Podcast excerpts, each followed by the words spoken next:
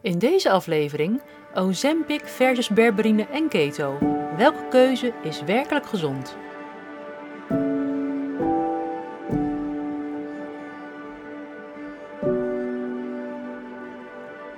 Hallo en welkom bij de Keto Podcast aflevering 60 alweer. Vandaag een wat ander onderwerp dan gebruikelijk, want we gaan het hebben over een supplement en dat is berberine. En voor we erin gaan duiken, eerst een disclaimer, want de informatie die ik in deze podcast deel is informatief bedoeld en kan geen zins beschouwd worden als medisch advies. Ik ken jouw specifieke omstandigheden niet, ken je medische geschiedenis niet en weet helemaal niets van je. En daarom geef ik ook geen medisch advies. Overleg altijd met je arts of behandelaar. Goed, dat waren de formaliteiten. Laten we gaan kijken naar berberine. De laatste tijd is berberine veelvuldig in het nieuws geweest als mogelijk natuurlijk alternatief voor het medicijn Ozempic. En misschien heb je al eens gehoord over Ozempic, maar voor wie het nieuw in de oren klinkt, zal ik eerst wat meer gaan vertellen over dit medicijn en dan gaan we verder met berberine. Ozempic is een diabetesmedicijn op basis van semaglutide. Dit verlaagt de bloedsuiker mede door het activeren van een enzym genaamd GLP-1. En dit stimuleert de insulineproductie en het remt de lichaams-eigen aanmaak van glucose in de lever. Het remt tevens de eetlust en vertraagt de maaglediging. Op deze manier vermindert het onder andere uh, het risico op hartaandoeningen, beroertes en nierschade. Ozempic is alleen officieel goedgekeurd als behandeling bij diabetes type 2. Maar het middel is vorig jaar ook veel in het nieuws gekomen doordat het erg populair is geworden als afslankmiddel. In maart 2023 was te lezen dat er een tekort was ontstaan aan het medicijn doordat het off-label werd gebruikt om af te slanken. En dit wereldwijde tekort duurt voort tot op de dag van vandaag. En vandaag, de dag dat deze podcast uitkomt, is 17 januari 2024 alweer. Er zijn nog andere merken van het middel semaglutide, genaamd uh, en Rybelsus, maar uh, vooral Ozempic werd wereldwijd berucht en beroemd.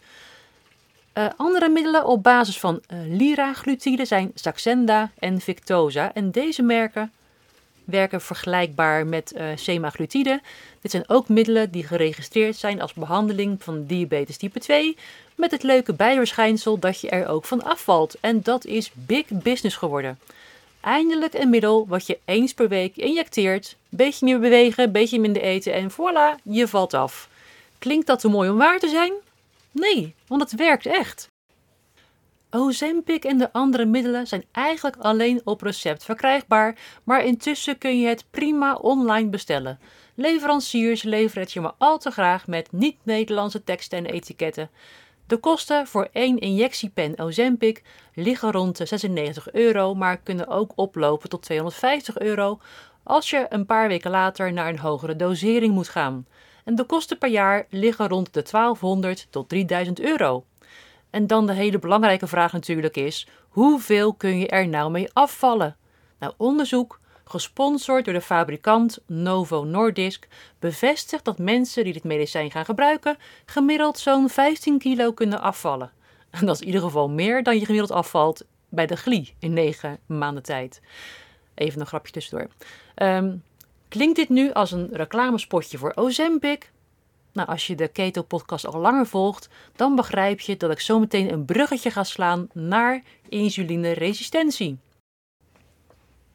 Maar nog even over Ozempic, want wat gebeurt er nou als je stopt met het gebruiken van het middel? Nou, dan stopt meteen de werking ervan en je bloedsuiker wordt niet langer in toom gehouden en ook je eetlust keert weer terug. En het gevolg is dat na gebruik van zo'n middel je gewoon weer bijkomt en misschien zelfs wel meer dan dat je bent kwijtgeraakt. Zeker als je daarbij onvoldoende je leefstijl hebt aangepast. Want het gevaar ligt toch op de loer. Mensen doen gewoon minder moeite om hun leefstijl te veranderen, want zo'n mailtje doet zijn ding toch wel. Oké, dan nu het beloofde bruggetje naar insulineresistentie en dan gaan we naar berberine, want daar wil ik het eigenlijk over gaan hebben. Heb je me al vaker horen praten over insulineresistentie, dan weet je dat wanneer je cellen minder gevoelig zijn geworden voor de boodschap van insuline, dat je bloedsuikerspiegel dan gaat stijgen, met op de lange duur allerlei gevolgen van dien, zoals overgewicht, ontstekingsreacties, hogere kans op hart- en vaatziekten, verhoging van de bloeddruk, ontwikkeling van diabetes type 2 en nog veel meer ellende. En kijken we hiernaar nou door de bril van metabole gezondheid, dan is de oplossing voor deze toestand het verminderen van koolhydraten. En door middel van een ketogene leefstijl je cellen weer gevoeliger maken voor insuline. En dit is dé basisstap om alle zojuist genoemde aandoeningen te laten afnemen en zelfs te laten verdwijnen. En daarmee werkt het beter en langduriger dan Ozempic zonder alle nare bijwerkingen. Sterker nog, je wordt er veel gezonder van. Nou, wil je hier nou meer over horen? Zoek dan naar de vorige afleveringen van deze podcast. Die gaan over insulineresistentie en cholesterol. Dan kun je de puzzelstukjes makkelijker leggen. Ik ga vandaag niet meer uitleggen over insulineresistentie, maar ik pak even terug naar Ozempic. Want wat doet Ozempic ook alweer? Het verlaagt en stabiliseert je bloedsuikerspiegel en vermindert je eetlust. En dat is nou precies wat je ook ervaart als je een ketogene leefstijl gaat volgen. Het grote nadeel van middelen als Ozempic is wel, en onthoud dit goed, dat de insulineresistentie niet vermindert, maar juist verergert. Het stimuleert hogere insulinewaardes, waardoor de glucose beter wordt opgenomen in de cellen, wat gunstig is voor je bloedsuiker. Maar het doet niets aan de insulineresistentie, het maakt het alleen maar erger, waardoor je na een maand de dosering moet verhogen, omdat je intussen insulineresistenter bent geworden. Ik hoop dat dat duidelijk is. Alleen al om die reden zou ik het gebruik van dit middel willen afraden. Je bent straks dan misschien wel 15 kilo afgevallen, maar intussen wel prediabeet geworden.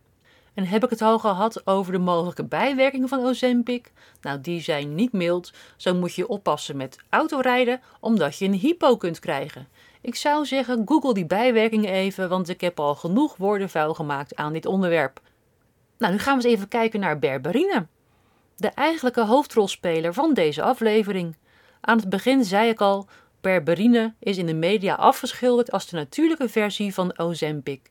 En hoe verre is dat eigenlijk zo?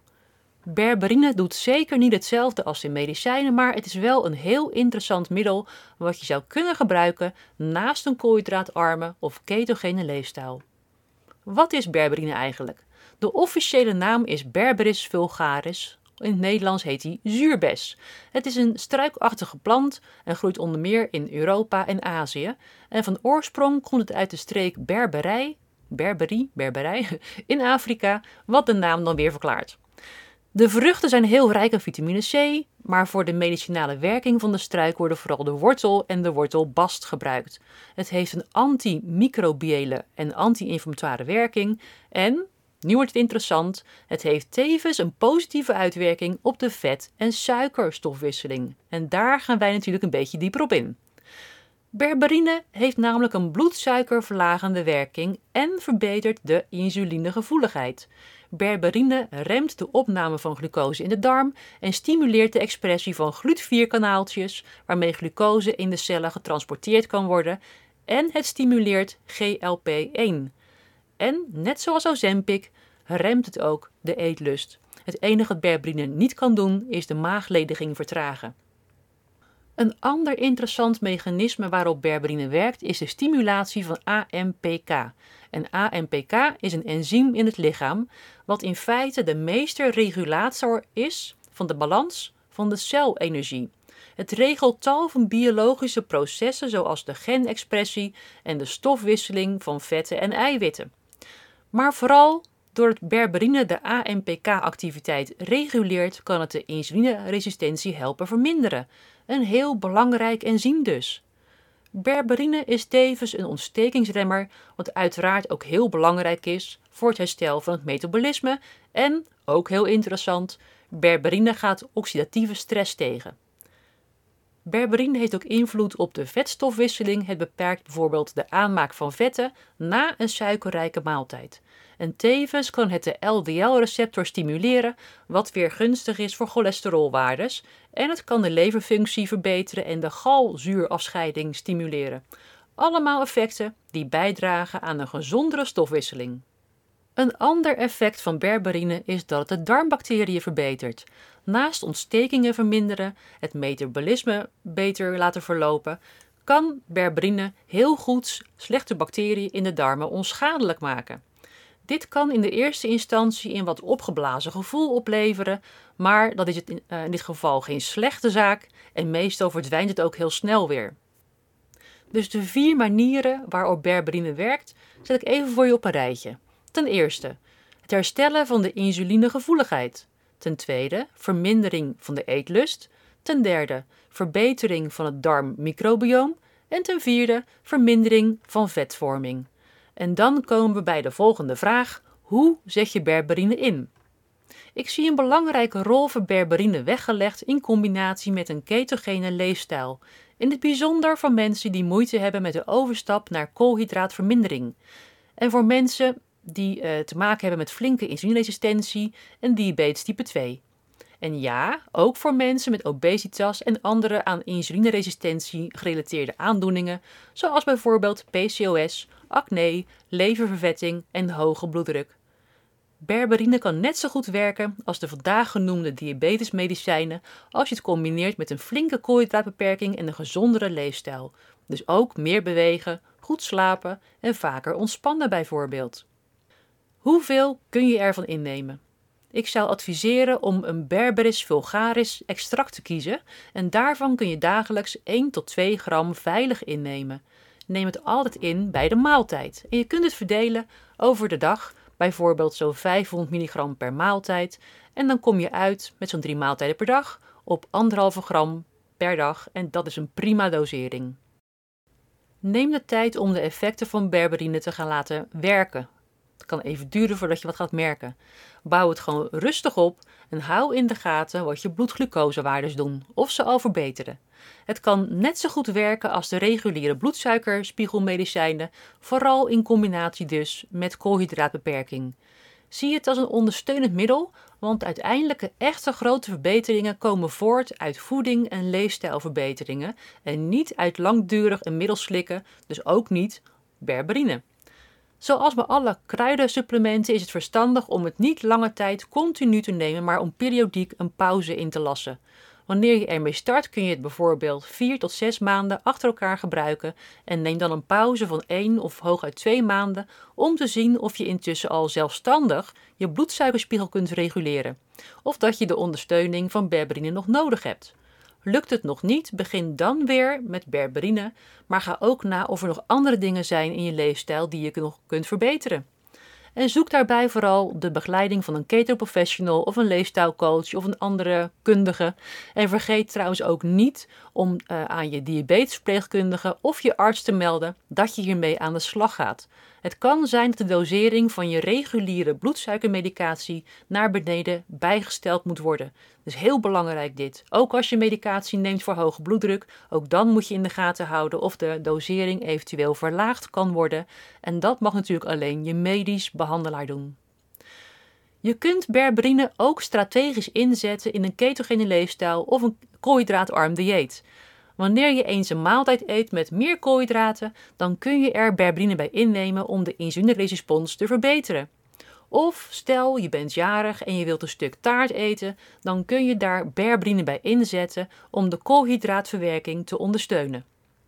Nou, het mag duidelijk zijn dat ik niet zeg dat je dit elke week kunt doen, maar bij uitzondering natuurlijk. En vooral voor mensen die weten dat ze niet insulineresistent zijn, dat ze een goede HbA1c-waarde is, een stabiele bloedsuikerspiegel, dan kun je berberine inzetten om de glucose- en insulinepiek een beetje af te zwakken.